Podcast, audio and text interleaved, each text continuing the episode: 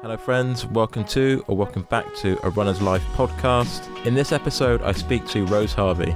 She ran the Seville Marathon in a personal best of 2 hours, 27 minutes, and 20 seconds to become the 10th fastest Brit in history she achieved a World Championships qualifying time, and UK Athletics has announced that she will be one of the athletes selected to run this summer's World Athletics Championships. So, to give you a little bit of a background to her marathon running history, in 2018, she ran the London Marathon in 3 hours and 4 minutes. She then went on to run the Cheshire Elite Marathon in 2021 in 2 hours 30 minutes. Then moved on to London 2021, running 2 hours and 29 minutes. And then obviously to Seville, where she ran 227. And she's been coached by Phil Of the Clapham Chasers. Alongside training at an elite level, we talk about how she juggles working part time. And thank you to everyone that submitted questions. But in this conversation, we talk about the build up to Seville, some of the training. We also talk about some of the setbacks that happened before the race. We talk about mindset, and crucially, we talk about the race going through it. And one of the things that I hope to show in these kind of episodes is that although people may look at elite athletes and put them on this massive pedestal, they have challenging moments during the race as well. And there's one funny experience which Rose talks about during the race. And a staple of the show is we talk about how to reframe failure and how to relook at that. We talk about some examples that are pertinent to her. Before we get into the show, I just want to say a big thank you to my Patreons who help support the show. I also want to thank Tracksmith who are sponsoring this episode. Please stay tuned to my social media channels over the coming weeks because I'm going to be sharing an exciting project which I'm going to be working on with Tracksmith for. And not only is it for me, but it's also for the community who can get involved. Tracksmith have just released a new collection for the spring range, which has brought some updated colours to the existing range. For example, the sea pine colour for the Harrier T is something I'm looking forward to trying out. Okay, with that being said, let's head to the conversation with Rose. Hi, Rosie. Welcome to a Runner's Life podcast. How are you doing? I'm very good, thank you. How are you? Yeah, doing really well, thank you. I'm really buzzing to speak with you today, especially after a, an amazing result in Seville. We're going to get on to that. But the question I always ask at the start of the conversation is what does a runner's life mean to you? I mean, I feel like there are so many facets to my runner's life. And I guess it's kind of meant different things to me at different times. Yeah, I mean, it's about the community. You know, it's been previously when I started, it was really a cut off from work to meet people, um, to de stress. And then I guess over the last couple of years, it's sort of morphed into being more about chasing my dreams and you know pushing myself mentally and physically to see how far I can get and just taking a whole load of incredible opportunities that have come my way. So yeah, I mean I feel like running has given me given me so much in in kind of so many aspects of my life. It's really cool that you talk about kind of the aspect of people around you and pushing yourself as well. And I want to get onto that in a following question, but I'm going to hold that because first I've got the audience questions. So the first question is from Lewis, and he ran a 250 PB in Seville, and he asked a similar question to Georgina, which I've kind of grouped together. So basically, what were the main challenges that you had to kind of overcome from your first marathon to running 227, and what has been sort of the key areas that you can think of for progression? First of all, well done, Lewis, on the PB. Um, great time, and I think I swear, well, from my from my first marathon, I mean, um, that was London. I did like three three oh four, I think. Just dealing with getting to grips with kind of the increased training volume, which when I mean when I ran three oh four, I was I was running very casually. I was doing like forty miles a week, and it's been over the last couple of years. It's been a pretty sharp increase in in volume and sessions, and I think just kind of learning to adapt to that and keeping injury free. So so yeah, I think kind of from a physical point of view, that's that's been the the biggest challenge and the biggest change really. Just having those like bigger sessions, the bigger mileage, and really the consistency of sessions. Because when I was when I was running more recreationally, um, I you know, if it was raining, I wouldn't go to a session. Whereas now I have to turn up. So um, yeah, that's that's really been the biggest change, I'd say. And I suppose also just yeah, I mean, it, it's a very different mental game now. I think it's just yeah, it's got to be it's a different focus. I guess there is a bit more pressure to it, so dealing with that as well. But yeah, it's it's felt like a, a very quick journey for me. Is that pressure from yourself or just external pressures from media, other people's expectations? It's a bit of both, really. I think mostly mostly it's from myself, but also it's it's just the I feel like I've got so many people supporting me now. Um, you know, I've got an incredible team around me. I've got my coach who puts so much into my training. I've got all my teammates who also, you know, put so much into helping me. You know, Matt and Nick who pays me for Seville, all the other guys who like come down to the sessions and and will pays me in sessions, physios, you know, support from I'm very lucky to have incredible support from England Athletics. So I think, you know, all that support is amazing and I'm I'm hugely grateful for it. But I think that it does it does in a way put some pressure on it because I feel like I want to, you know, I want to perform for other people as well, rather than just just for myself. Yeah, that's a really interesting point because, like you're saying, you want to perform well for them because you know the effort they've put into it as well. But then you also have to kind of forget it, and then it really is about you, and especially on the day because that's generally what you're thinking about. You've got to move your legs, you've got to move yourself through space to get to the finish line. Yeah, yeah, exactly. Um, and you know, I think at the end of the day, you have to remind yourself that as long as you give your 100% and give it your best shot, you know, if it if worst case scenario it doesn't it doesn't go well, none of those people are going to turn around and be angry with you or be upset. Like as long as you can say you've done your best, then that's that's what it's all about. But yeah, of course, you know, you do want you do want to be able to kind of give them the good result. Yeah, and you've spoken about this the importance of having a good support system around you, like your coach Phil, and you've got an incredible stable of runners around you as well. So that must like give you such a boost, especially in the build up to training and even post race as well. Yeah, definitely. I mean, I couldn't do it without them. Um, it's, I mean, I think normally I'm I'm the sort of person who kind of thinks they can do things everything by themselves, but um, but yeah, I I am totally convinced I could. There's no way I would even make it to the start line without everyone around me. I mean, especially my coach. I I definitely wouldn't have wouldn't have got where I where I am today. Yeah, the people around us definitely help make things, you know, easier in some aspects as well. I'm just thinking about a post you put on recently and you spoke about just the learnings that you've had from your three marathon blocks so far. And in this one, you said a great lesson was for not over analyzing every single split and just not worrying about when it's not going 100% to plan. Can you talk a little bit about that? Yeah. So when, I mean, I've three marathon blocks, I feel like each one is just, you know, such a huge learning curve at this stage. But I think what I, when I, when I was training for, for London in October, it was actually a really, really good training block. And my sessions were really good, I had kind of no hiccups at all. And then when I when I was training for Seville, it actually, to be honest, wasn't wasn't the best block. And I think I, especially in comparison to London, which was which was so good, it really it was a pretty rocky start for me. Had first of all, I had a bit of a hamstring niggle that you know, it was only a few days and didn't really materialize into anything, but I had like a couple of days off. And then straight after that, I got COVID over Christmas. And so that was kind of two weeks of not great training. And and to be honest, it was just, you know, Christmas, winter, I just got into a bit of a training rut, I think. And um it was only really then then we went out to Spain on a training camp, and I think it was it was kind of then that I suddenly kicked into motion and um, found my mojo again. But you know, by that time it was like six weeks out from Seville, so I remember actually just before I went out to Seville, I called my coach and I was like, I don't think I'm going to do Seville. I'm not going to get fit in time. You know, let's just aim for aim for a later marathon and and Phil, Phil was just kind of batted me off and was like, "Oh, we'll we'll talk about it later," and then just yeah, just kept training with everyone and kind of found, found my mojo back in Spain, and suddenly sessions started going really well, but it did feel like a really short block.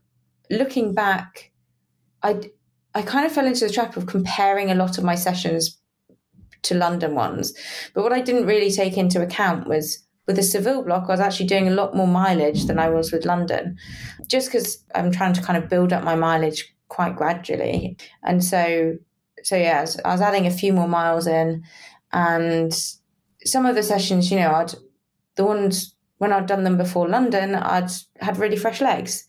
Then when I was doing them in, for Seville, I was, you know, I'd had a really big week, but I kind of forgot to take that into account, which, you know, saying it saying it back now seems pretty obvious, but yeah, I think it's quite easy to kind of fall into that trap of just getting really fixated on the times for every session and every split and not taking into account kind of the bigger picture.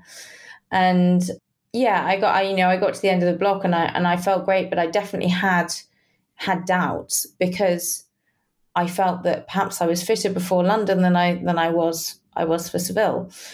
But you know, obviously Seville went really well. So and and I got a over a two minute PB from from from London. So I think yeah, it was just a really good lesson to me to to not get too fixated on times and actually just look at the blockers around and also remember that the best block doesn't necessarily mean the best race and and vice versa um, so yeah that was a, that was a good takeaway for me that's a really great point for people to appreciate because I'm sure other people can relate to that where you have an amazing training block and it doesn't go the way that you want to but then you have an amazing race but also like I think this crucially is about you talked about kind of losing the mojo and and one of the things that kind of hit me when I went to Spain was just like, oh my gosh, it's like sunny and blue skies consistently, and you forget like how much of an impact that has on you when you're back in the UK when it's just it's just grey.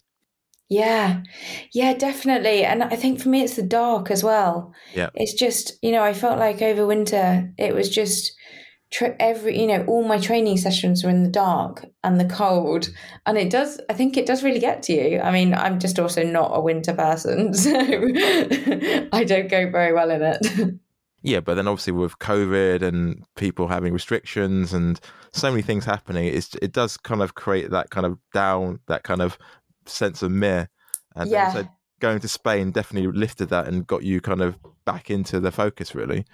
Yeah, definitely. It's it does I mean the weather just makes a huge difference and I think also just kind of I mean appreciate being able to go on a go on a training camp like that is a is definitely a luxury but I think just kind of getting out of everyday life and being able to just focus on you know i was working out there as well but just to be able to focus on work and running and kind of nothing else was actually really good really good for me and kind of came at the right time. Do you find having that balance between having both work and training at an elite level is a good thing as opposed to doing one or the other 100% yeah i think of course, there are, you know there there are definitely times when it is tricky to balance it. My job, I, I sometimes have to work quite late hours, and especially in winter, with you know, as we were just saying, having to train in the dark all the time because I'm working in the day. It is it is sometimes tricky, but I like having that kind of extra dimension. I'm not sure I would enjoy running as much as I do if it was the only thing that I had to focus on. I yeah, so I kind of I kind of like having having that other focus. And I think in a way it kind of takes the pressure off running a bit. It's it's obviously, you know, my my I guess my kind of elite career has been so so sort of sudden and I haven't been doing it for very long. So I'm still I guess I'm still getting used to it a bit and adapting to to being to running i guess being such a big part of my life. But yeah i think i think having having work as well just i guess it allows me to be a bit more freer and a bit bolder with my running because i've kind of got work as a backup if that makes sense. So yeah i've i've i think it it works quite well for me at the moment Yeah, I hear what you're saying because on one hand, you're saying it's still got its challenges, especially with work. There's deadlines, there's things that you have to meet, but at the same time, when running isn't your everything, then it's almost like you, your eggs aren't in one basket, so you can at least spread it across other areas of your life. So to keep kind of a more of a balanced view of yourself and how you view yourself. Yeah, exactly. And I think I think in a way it allows me to like push myself further in running because I'm I'm less afraid to take the risks. Yeah. And you actually talk about risks and, and talk about dealing with fear and how you perceive that in one of your Instagram posts, which I want to kind of go on to, but I want to hold that that thought, I want to revisit it because I want to go back to the the questions from the guests. So Rose F asks, what is your post training nutrition strategy and are carbs and protein important? Um, yeah, definitely. I think again, this is this is something that I've actually been fairly recently working with um, a great nutritionist, Andy Jones, who's has helped me a lot with both kind of race fueling and and post training nutrition. But yeah, I mean, absolutely crucial for recovery, especially when you know we we do a session, then we've got to run the next day or do a double day. So yeah, recovery is is absolutely like as key as the actual training. And I tend to just go for kind of a mixture of carbs and protein. You know, it depends. I guess it depends like what time of day I'm training, but I normally try and have, you know, if it's if I'm training in the morning, then I'll I'll have like eggs on toast afterwards, or you know, some Greek yogurt and berries and cereal, or just just another big bowl of porridge. But yeah, I think anything with like a good mix of mix of carbs and protein is a is a good bet. Sounds good. And the question that we all want to know, and Stuart asked this: what, what was your favourite meal post race? Like, what did you have post uh, Seville? A uh, big pizza. it's so weird, like what you crave after a marathon. But yeah, went for a pizza and an ice cream. There's a good ice cream place, I think, by the cathedral, wasn't there? Oh, there were so many good ice cream places in Seville. Yeah, I think I uh, I definitely went round on a bit of a gelato tour. good stuff. Satonga asked this question, and to be honest, this question could be a podcast in itself. It's a very broad question, but I'm going to ask you: What technique can someone use to improve uh, their race pace? Oh, yeah, that is a big question. I think the key things really are, I guess, the, the key things that I've changed in my training since I was like running more recreationally and now is just getting in like the marathon pace sessions or the sessions kind of around marathon pace. And actually, one of one of my favorite sessions that we do is actually working like just above marathon pace. So we'll do like three by five k, and it will just the five k's will be a bit quicker than marathon pace, and it just it helps marathon pace feel a lot easier if that makes sense. So i think yeah that's that's a really really good one to to get into into any marathon block. And then the other one is track and kind of for the same reason like if you can you know do do a fairly big track session and be hitting some some pretty quick splits then it just makes marathon pace feel so much more kind of aerobically controlled I mean, track's kind of one of those things I, I have a real love hate relationship with. it doesn't come that naturally to me. But yeah, it does make it, it make kind of the aerobic capacity a lot better and marathon pace feel a lot more controlled and, and manageable. It's really interesting you talk about that that session about three times 5k and I've heard other elites talk about it either three times or the four times 5k and is, is that around marathon pace or just above you said yeah, so we normally we normally do that one above marathon pace and aim to get quicker on each rep. Okay. And do you do like long runs at like marathon pace at all? Yeah, yeah, we do. Not not every long run. We we do a mixture of sort of steady steady state long runs and some with marathon pace blocks in. So I think the longest the longest we've done is like 15 miles at marathon pace. And then you know do some easy miles either side. So i think you know make it up to like 21 22 miles. But yeah again that's that's one of i say one of the biggest sessions we do and we normally do it kind of at the at the peak of the block. But it's a great test just to you know see see how that marathon pace feels.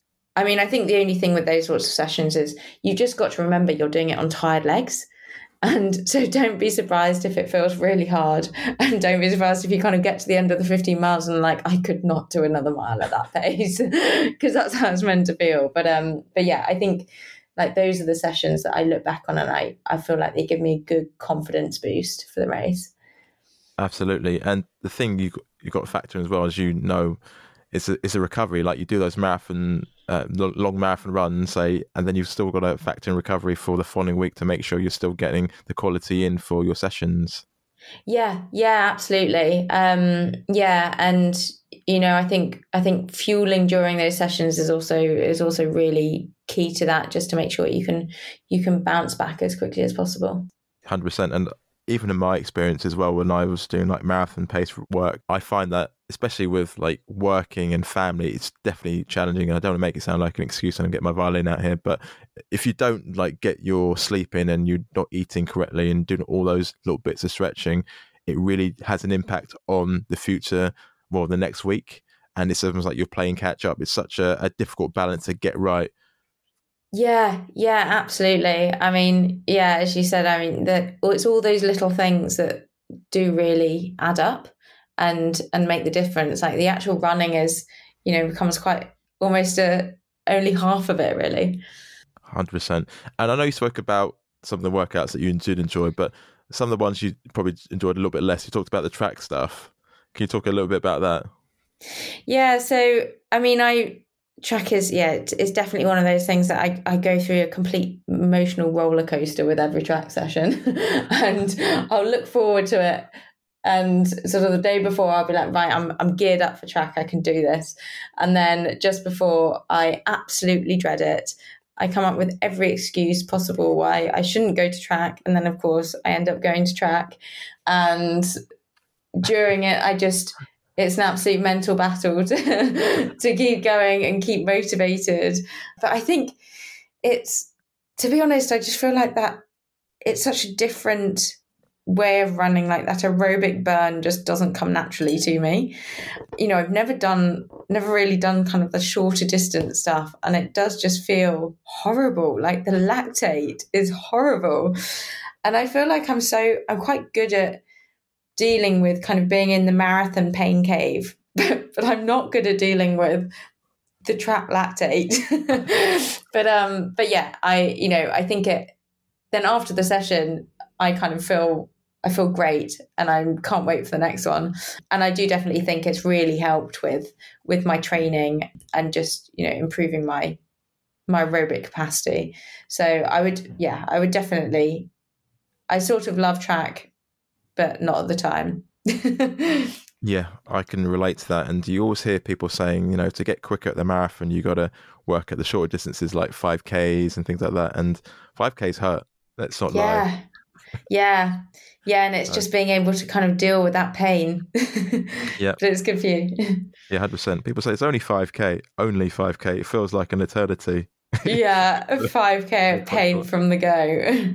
Yeah, exactly. You can literally just, like you're saying, you just got to go. So, final question for the audience. Jack asks, what does it feel like to be ranked inside the top 10 fastest British females of all time? Um, completely nuts. Yeah, I just, I can't quite believe it. I mean, like, just looking at that top 10, you know, so many Olympians in there and people who've been to the world champs and like won London marathon. And yeah, then there's me. It's crazy. but you've earned it though, so it must be great. Yeah, I mean, it must be a weird feeling because I'm sure that's not your probably your a goal as you're thinking when you're getting out the door to run. But yeah, I mean, I, honestly, I'd never like I hadn't even considered it. Even when I knew I was going for 227, it didn't really occur to me that I could get inside the top 10. But yeah, it's it's a crazy feeling and just I mean, yeah, just amazing that I'm kind of up there with with all these runners that have inspired me for for years. Yeah, and you've got your club mate as well, Steph, one place ahead of you as well. That yeah, must be quite cool. That's, very cool. Yeah, yeah. I mean, we we train together quite a lot, so yeah, it's been you know it's been so so great training with her over the last year, really. And yeah, so so just brilliant that we're kind of up there together. Absolutely, and like Phil, obviously, he's got like two two athletes in the top ten as well. yeah, Phil's Phil's dominating the top ten at the moment. awesome. So before we get into so the marathon, which we've touched on upon, obviously triathlon is an important part of like how you've come through the sport. So can you talk about like how I guess with the cycling and the swimming, like how you've transitioned into the marathon distance and maybe like what mental practices did you adopt and what did you have to let go? Yeah, so I think I mean when I was when I was doing triathlon it was again a lot more kind of recreational, but I definitely think it helped me with I guess the volume of training. It kind of prepared me for that because you know, with triathlon, obviously you got the three three disciplines. So actually, a lot of the time, I was training more than once in a day anyway. When I was doing that, you know, you do swim and a bike, or I I never did double run days, but but yeah, I think just having being prepared to kind of train twice in a day and and yeah, just the mixing up the kind of cross training has really helped as well. So yeah, I think it I think it prepared me well, and I still do. You know, I still do quite a bit on the bike and less in the pool now because to be honest i hate swimming um, but i should do a bit more but yeah i still do quite a lot on the bike now i, I love cycling and love getting out on my bike uh, when the weather's good.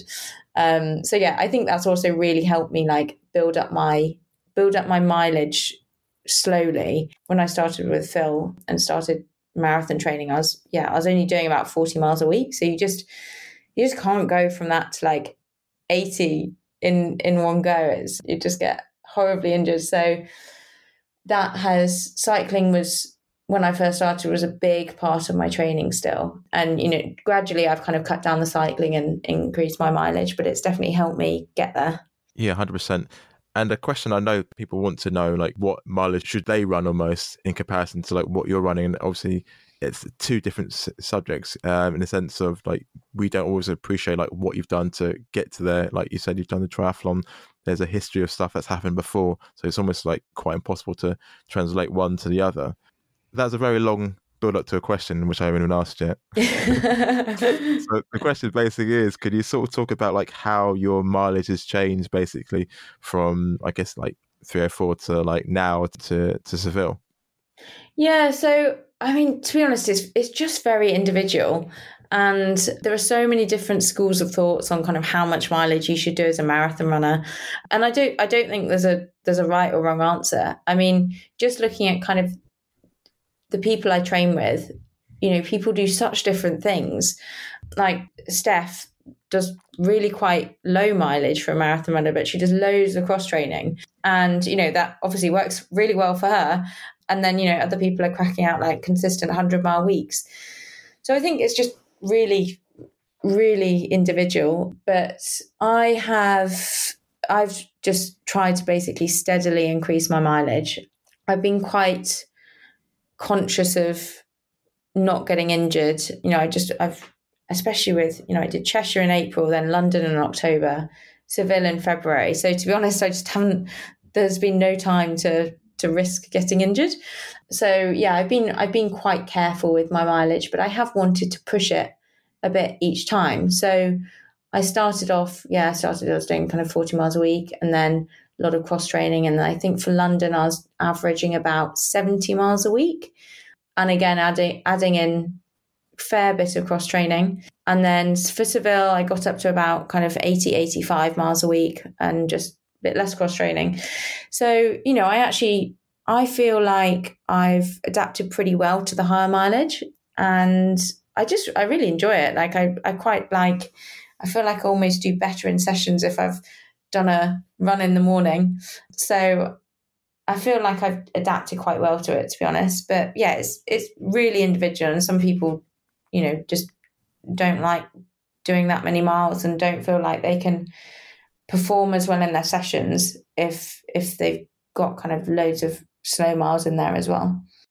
Yeah, I agree. Like you're saying, it's individual, and ultimately, as an athlete, as you progress, you know what works well for you and what doesn't work well for you, and there's that whole conversation with your coach as well. I imagine. Yeah, yeah, definitely, and and as you say, it's it's just testing it you know, we we kind of agreed we'd just, you know, see how I go with higher mileage. And if it doesn't work, you go back to plan A. so yeah, it's just about kind of not not being too afraid to just push push the boundaries a bit and, and try something new. I agree. So I just want to go back to something you said in a recent Instagram post in regards to the training block for Seville, so you've spoken about the reasons why it was kind of it was quite challenging, especially with COVID and the hamstring niggle. But you set a New Year's resolution about being less afraid to fail. Can you talk a little bit about this and how you develop a mindset to just to fully commit to going for 227? Yeah, so I think kind of failure generally is something that I've I've really had to kind of change my mindset on. You know, running can be a pretty brutal sport. You know, everyone has bad races, everyone has bad training sessions, and you've just got to kind of learn to use it in a constructive way and pick yourself up pretty quickly. So I think, you know, I've I've tried to um I guess, yeah, be a lot more constructive about about failure and also be just less afraid to take risks, be less afraid to fail. So the kind of three three areas that I guess I've focused on. And one is like the perception of, of failure. This was from a book called The Brave Athlete, which I would definitely recommend to any runners. It's great. Um, and it's a very easy read as well. So yeah, it basically talks about how in modern times we're we're like overly afraid to fail because we're hardwired, I guess, from caveman times to be afraid of failure because it was, you know, it was basically life or death.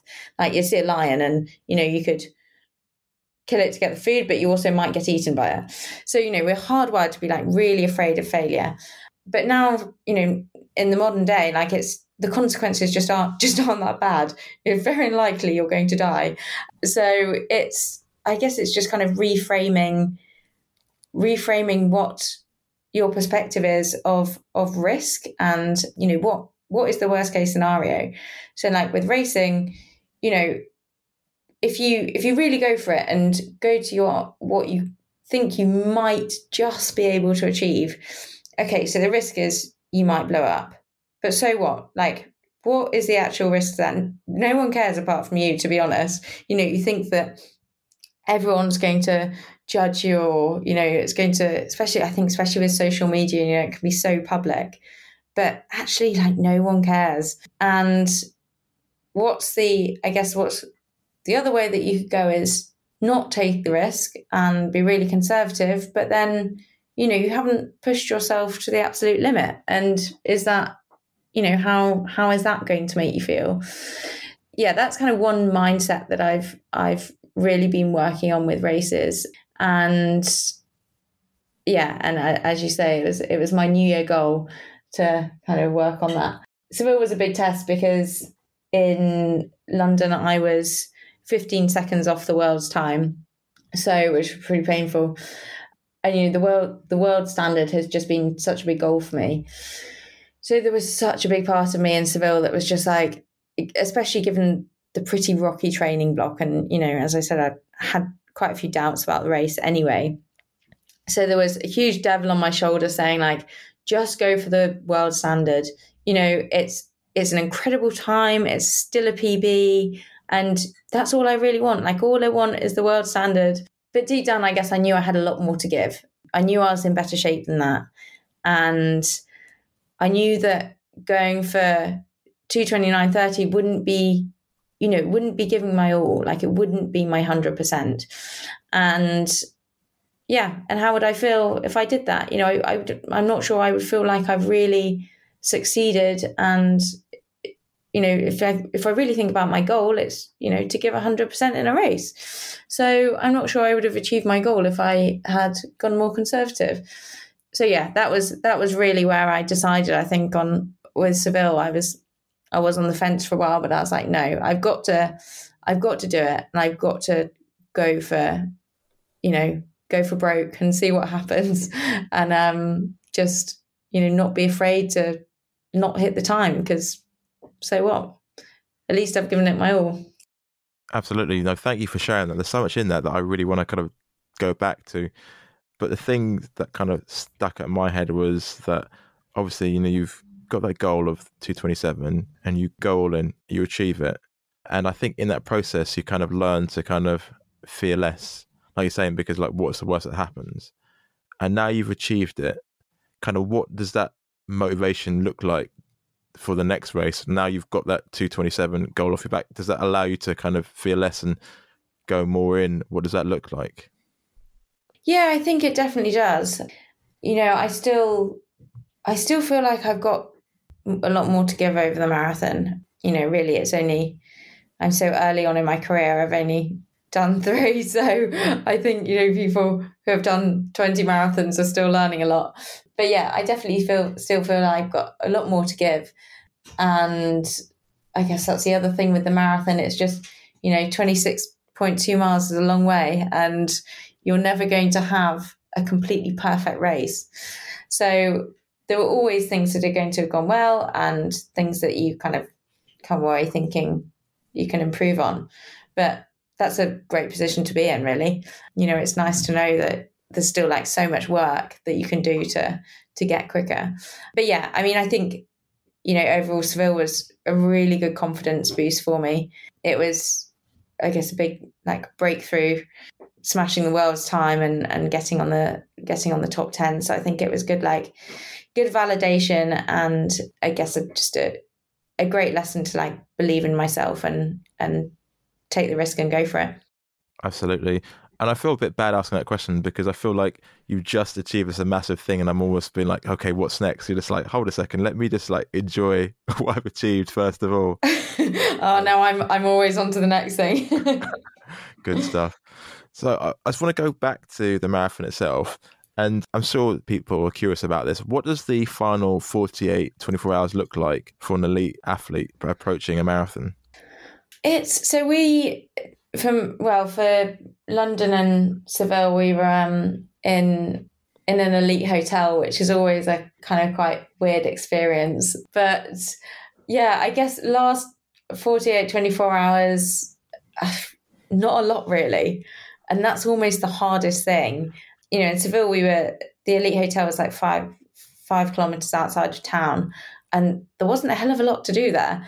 So it's almost just a challenge to keep yourself occupied and not like think about it too much. We did, you know, the, there's there's also like quite a lot of admin before the race. Like the, there's elite briefings and you have to get your kit checked. So yeah, there's there's always quite a lot of like admin involved. And then yeah, just I guess staying relaxed and trying to keep yourself entertained and having having some good carbs as well.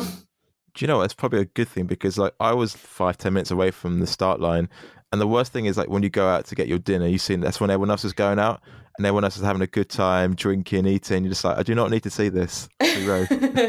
yeah, that's true. At least in the elite hotel, there is there is no boozing and no partying before the marathon. exactly, it's a different culture of life, isn't it? Because obviously you've got siestas and everyone goes out for dinner late on, so it's just like yeah, yeah. I mean, even you know, even in the hotel, like you couldn't get dinner before seven thirty, which is obviously very early in Spain. But yeah. but there were us Brits wanting to, you know, be there at six. yeah, hundred percent. Okay, so I want to move to the race itself. So I understand that there was an issue as well with the group behind the elite encroaching into your pen.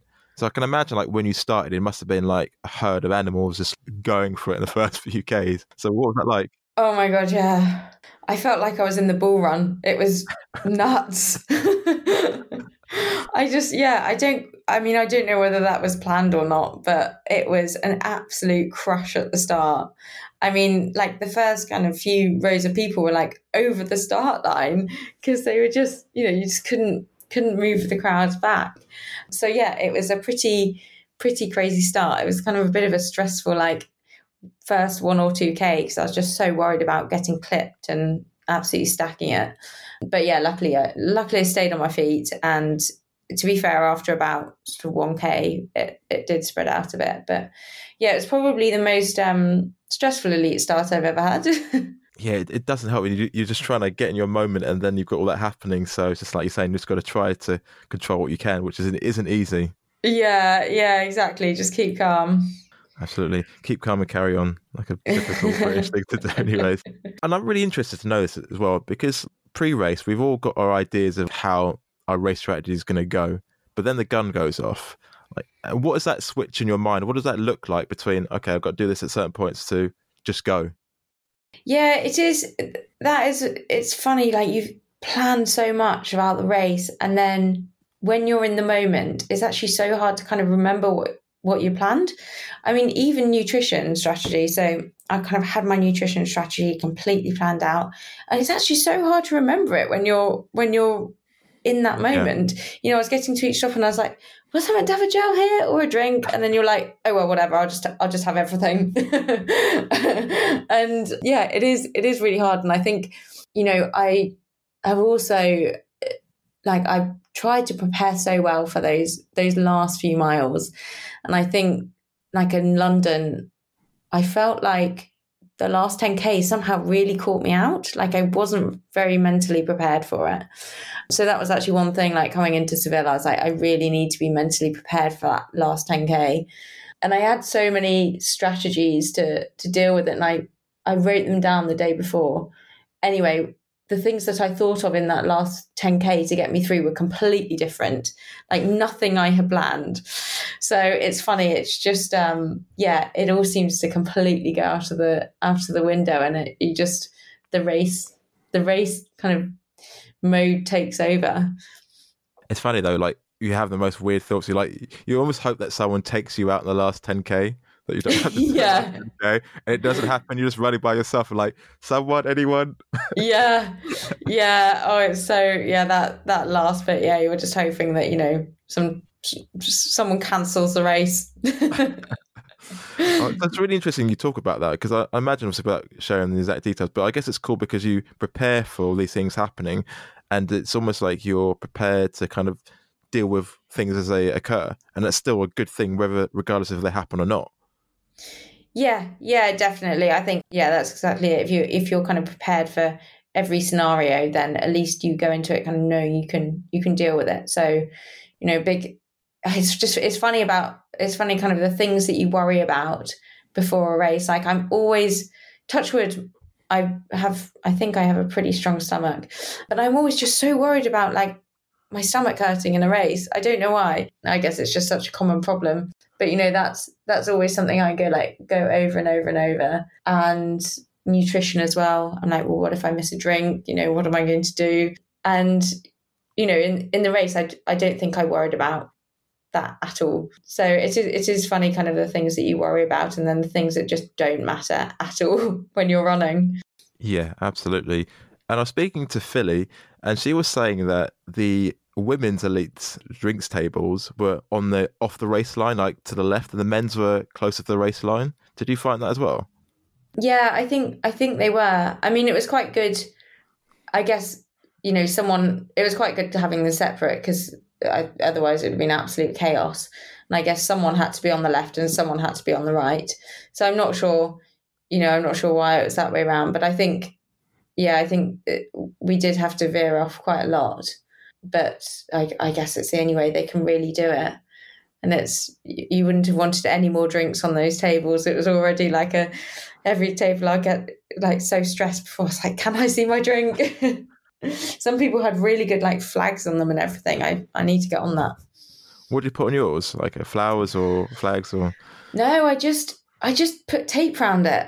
But yeah, I need to um up up my bottle game. yeah, it's difficult to see, isn't it? It's like uh, when you get, get your suitcase at the airport. It's like I've got the blue suitcase. Okay, yeah, blue suitcases. Yeah, and also just grabbing it at that speed is, you know, you've got to be pretty accurate. Hundred percent. So let's jump into the race. I know we spoke about the start, but can you take us through from start to the end? Yeah, so I think, I mean, to be honest, the race was kind of in two two halves for me. There was like naught to about 34k and then 34k to the end. 0 to 34k was great. Um, and yeah, I was just, I was like really enjoying it. I was having a great day out. And I think, you know, obviously it really helped having Matt and Nick there. I train with them and, you know, like they're really good friends. So it was just, it was honestly just so much fun having them there. And just, I think just like being able having someone that you 100% trust is yeah it was it was incredible and it just it kind of just felt like a normal weekend session. So yeah, I was I had a great time and up to like the last kind of 8k to go was feeling great like the pace felt really good i don't think i really had any like major dips in that bit at all the nutrition plan went well i was getting like drinks and gels at every station so yeah felt felt really good and then i remember it like it was kind of seven, eight K to go, I was like, oh, this is this is really starting to hurt. And then at the six K mark, I was like, I cannot believe I've got six K to go. This is going to be so painful. And it's amazing. It just, you know, f- switches so quickly. And yeah, I mean the six the last six K were were really painful.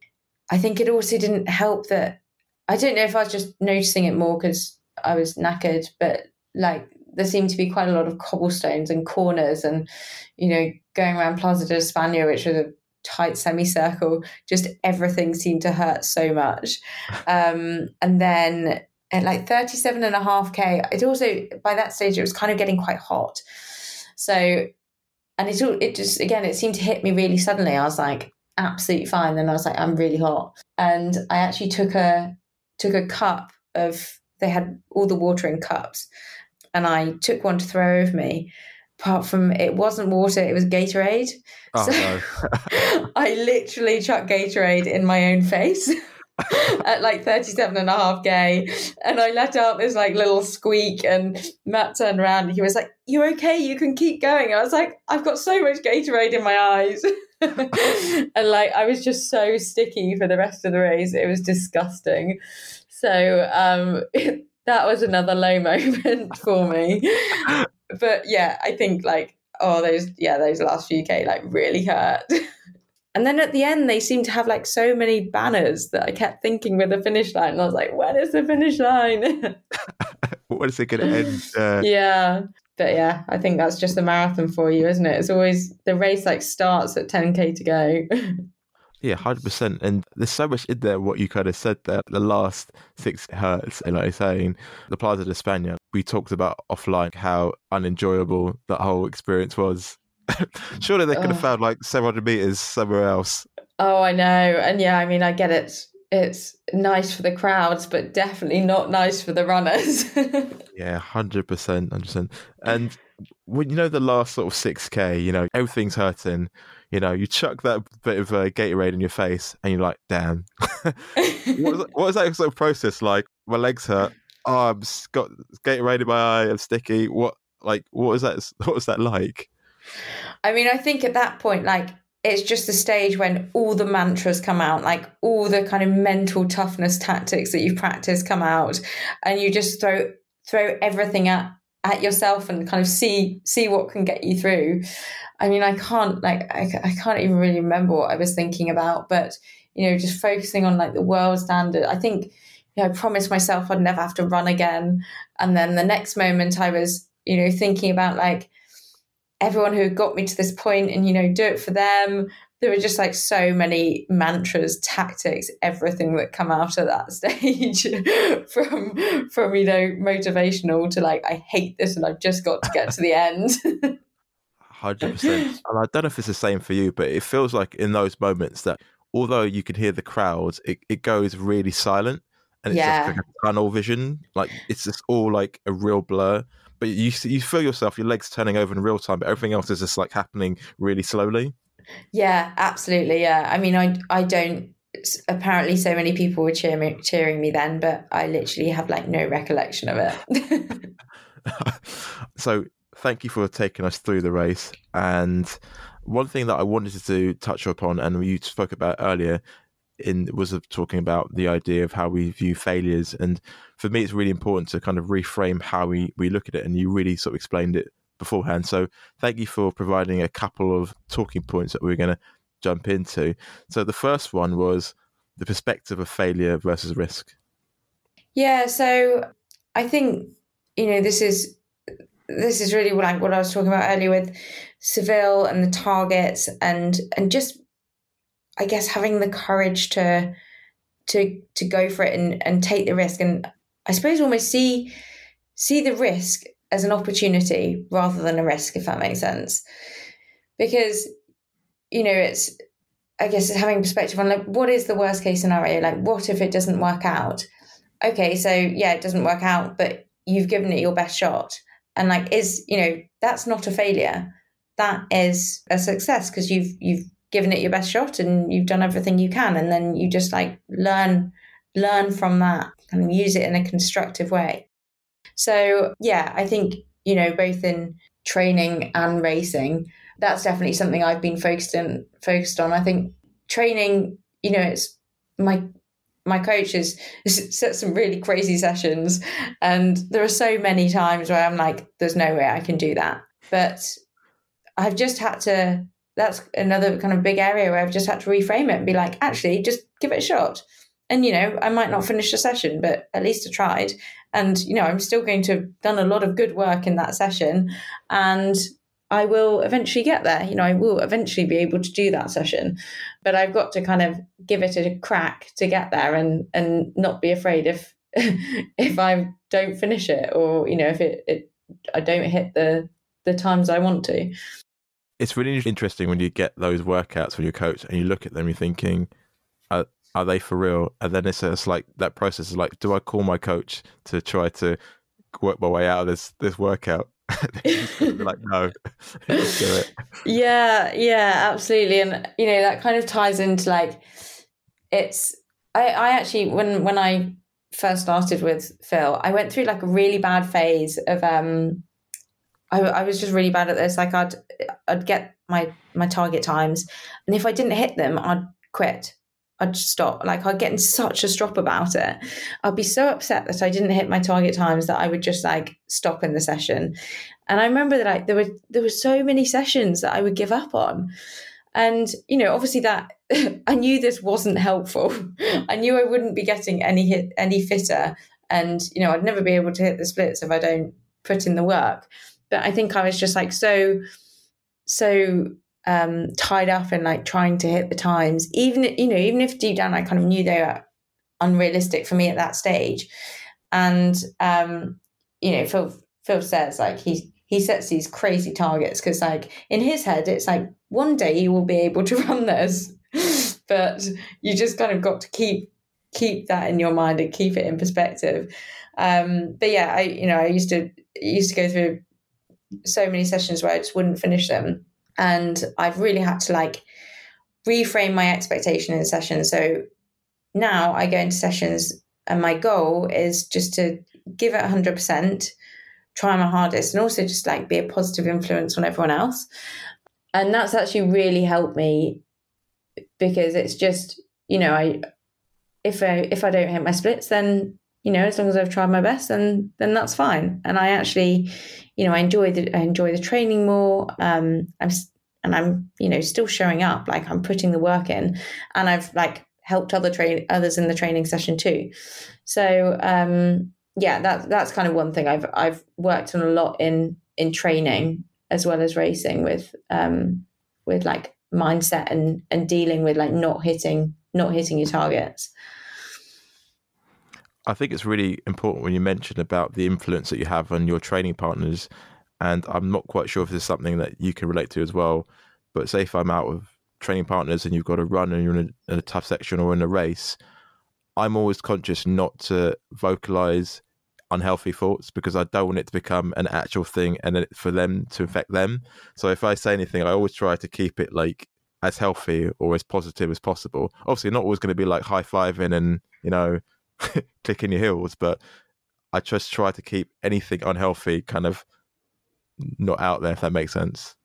Yeah, yeah. I mean, 100%. I think that's so important, especially in races, because, you know, you're basically like, I feel like any kind of negative thought in races is just going to infiltrate you know your your body is basically telling you to stop like you just have to try your hardest to keep any negative thoughts out um, and that that in itself is is hard enough so if you've got someone else doing it then you know that that really doesn't help you um, but yeah i totally agree it's just you know we've all been there when you in a training session and people are moaning and saying, "Oh, this is such a rubbish session. Like it's so hard," and you do it does like affect your mindset as well.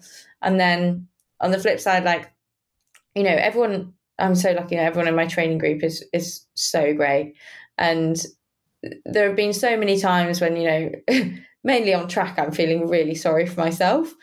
and then the other guys will be there like, right, come on, we've got like four reps to go. We can do this. And, you know, it gets me through. And I'm like, right, okay, yeah, pull yourself together. You got four reps. We can do this.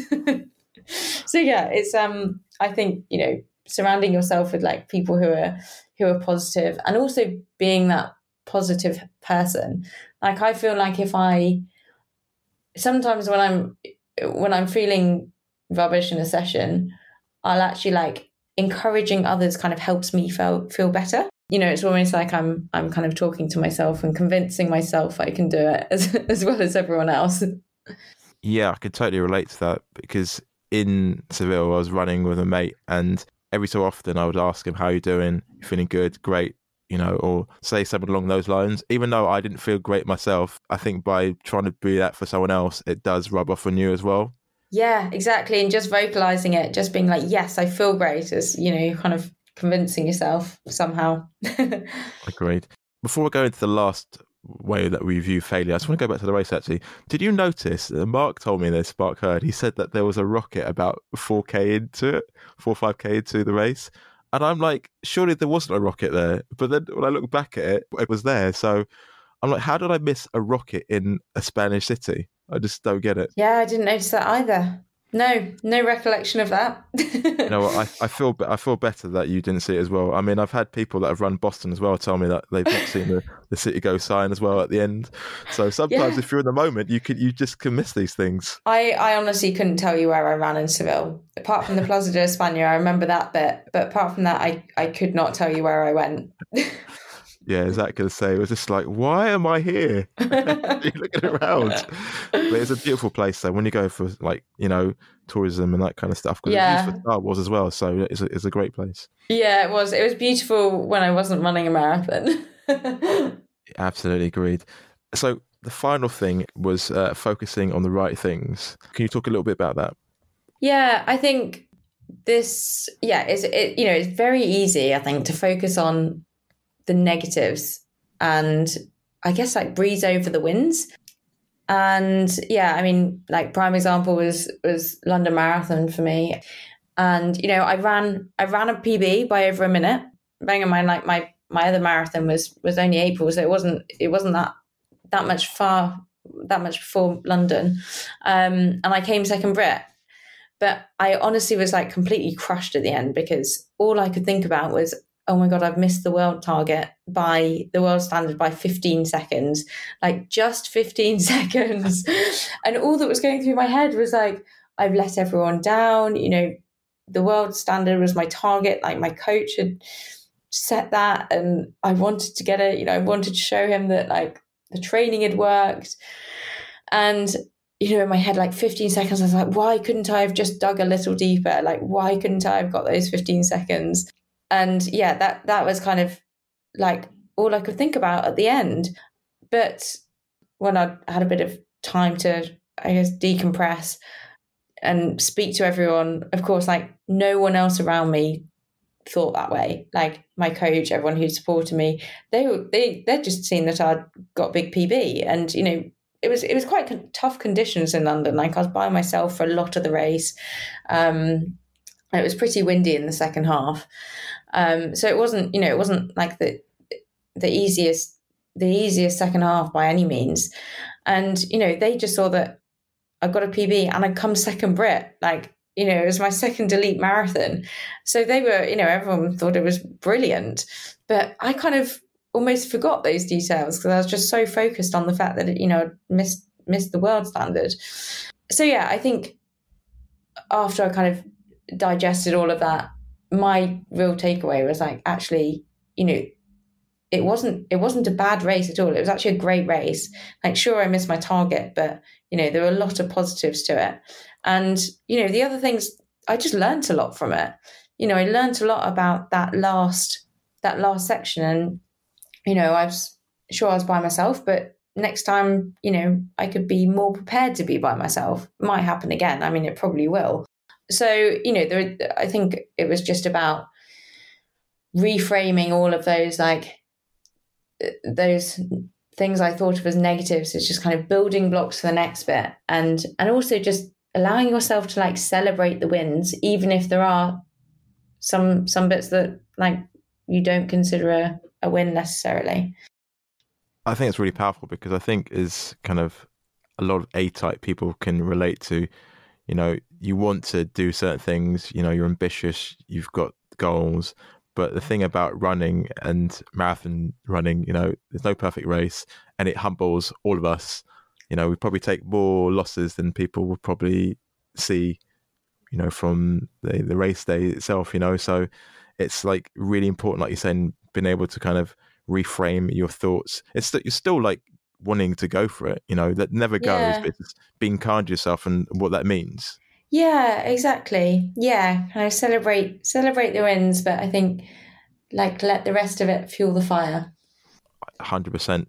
I like the fire never goes. I mean, like you're saying, on to the next one. yeah, keeps burning. Hundred percent. So, in terms of like the fire keeping burning, like obviously you want to enjoy what you've just done, but what's next for you in terms of races? So I think, well, to be honest, it really depends on on what I get selected for. I I really hope I'm in I'm in for a chance of getting a place in one of the summer champs this year. So there's, there's the Commonwealth Games, there's the European Championships and the World Championships within the space of like six weeks. So so yeah, I mean, I'm really hoping I get selected for one of those. Um, obviously, I've got got the standard for all of them, but um, yeah, it's it's all in the hands of the selectors, which yeah, who knows who knows what will happen. But yeah, hopefully, hopefully a place in one of those, which would be just like a dream come true. Either Commonwealth or or GB Vest would just be incredible. So that's that's basically like summer plans sorted if if I get that. And then I don't know after that. I think you know, I still I'm still definitely going to be chasing chasing the marathon time down. But I'd also like to do a bit more on the on the like 10k, 5k. I mean, I'm not quite sure like how competitive I'll be at it, but I kind of just want to give it a crack and I think, you know, it would help it would probably help my marathon as well. And I've never really done I mean, I've, I've done a couple of 10Ks, but I've never really actually trained for them. Like I've always done them in a marathon block. So I quite like the idea of just kind of seeing seeing how how quick I can get if I actually train for one. And the thing is, it's on your doorstep, really, Battersea Park. Like there's so many 5K, 10K races coming up over the summer. So it's almost like it's almost there to go for, isn't it? Yeah, yeah, absolutely. Yeah, it's such a good loop. Uh, one of my mates was sending me the upcoming schedule for some races. So it's just like, it's very tempting. But like we were saying offline, that, you know, 5Ks do hurt. they really do. yeah, they really do. Yeah, Battersea Park's great. I just, I think I struggle racing there sometimes because I train there so much. So I almost yeah. like struggle to get in the racing mode. Yeah, that makes sense actually. Yeah, if it's yeah part of your just every day, it's hard to kind of switch that make that switch between. Yeah, I know that loop so well. yeah, I think uh, quite a few people definitely do as well. It's a good place to run for sure. So obviously we've spoken about you know working to different you know uh, speeds and different races and what's coming up, but how do you keep the joy in your running? I mean, I just love it.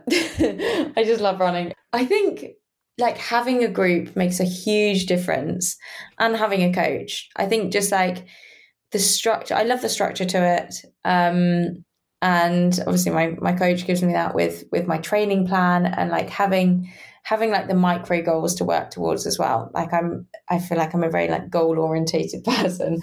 So i've always got like something that i'm working towards.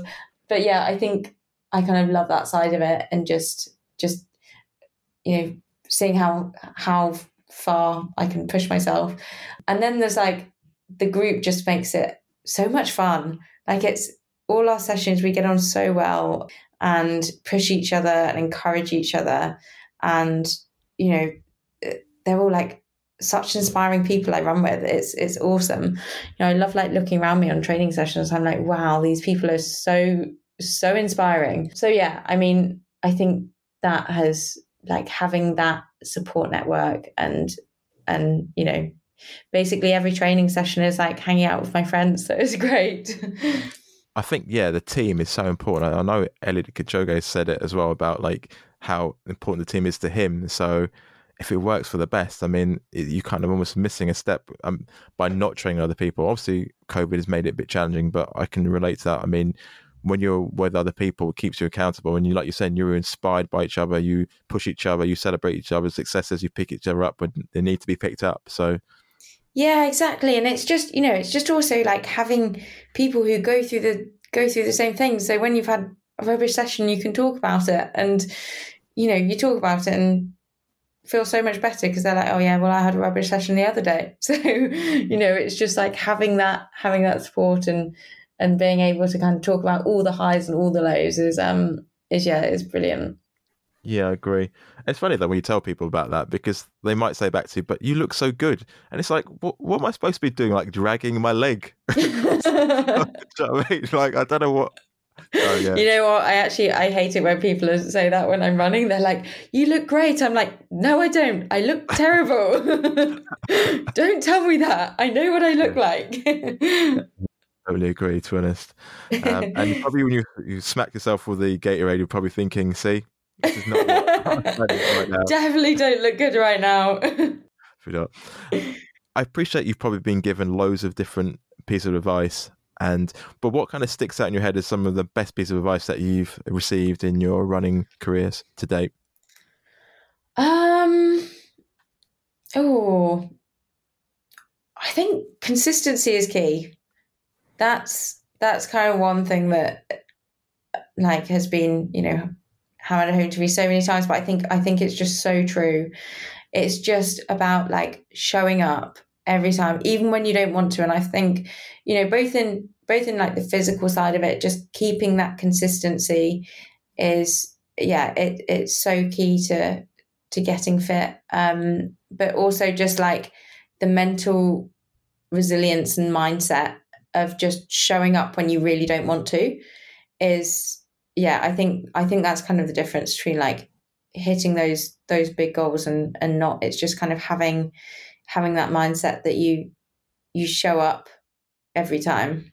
That's a really interesting point because like sometimes not saying you personally but i've heard other people as well they, they can kind of think why am i doing this? or whatever and it's just like sometimes then you kind of move away from the kind of things like you elected to do this. It's something you enjoy to do. It's you know up to a point. Not everyone enjoys getting up in the early mornings and doing certain things, but like you've always got to remember why you enjoy running and what the purpose is for, and it helps you kind of spin back to it's cold or it's a late session or it's a track session or you know what I mean. Yeah, definitely. And I think, you know, don't get me wrong, like I have all those thoughts too. like I have so many times when I'm like, oh, like what can I do to get out of the session? Really don't want to go like, why am I doing this? You know, I could just be a casual 5k park runner and never have to go do these horrible training sessions in the dark. But yeah, I think, you know, that's that's when like having a coach is is such a game changer and just that accountability of like, well, if I don't go, then I've got to call Phil and make up an excuse and tell him why I'm not going. and that is a big enough stick to, to make me show up to training.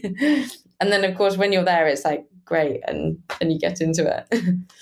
Absolutely. And you're thinking look, as well, like there's no excuse that I can probably give to him that's gonna be like, yeah, that sounds that sounds reasonable. yeah. No, no excuses it's funny though you say that because even in races, I'm sure you've had as well. Like even for me when I was in Seville, you have sometimes the most irrational thoughts in your mind. I was thinking at the last probably a few miles, what if I just stop and hide? No one will know. I was like, but my head was like, you will know. yeah. you got to get across that finish line somehow.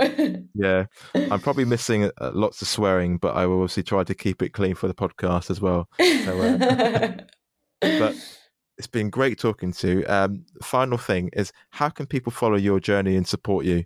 Instagram is the best way. I am rosy.runs on Instagram. So, yeah, share quite a bit on there. Awesome. Rosie, it's been a pleasure talking to you on a Runner's Life podcast. Thank you for speaking with me. Thanks so much for having me. Thank you for listening to this episode of A Runner's Life. If you found value in this episode and you want to support the show, please share with your community, post on your social media channels, and encourage them to listen and subscribe. If you want to support my work directly, you can become a member on Patreon at www.patreon.com forward slash a runner's life. If you want to get updates on the podcast or you want to see what I'm up to, you can follow me on Instagram at a runner's life underscore podcast and at the marathon marcus. Your time is valuable, so thank you for spending your time listening to this episode of a Runner's Life podcast.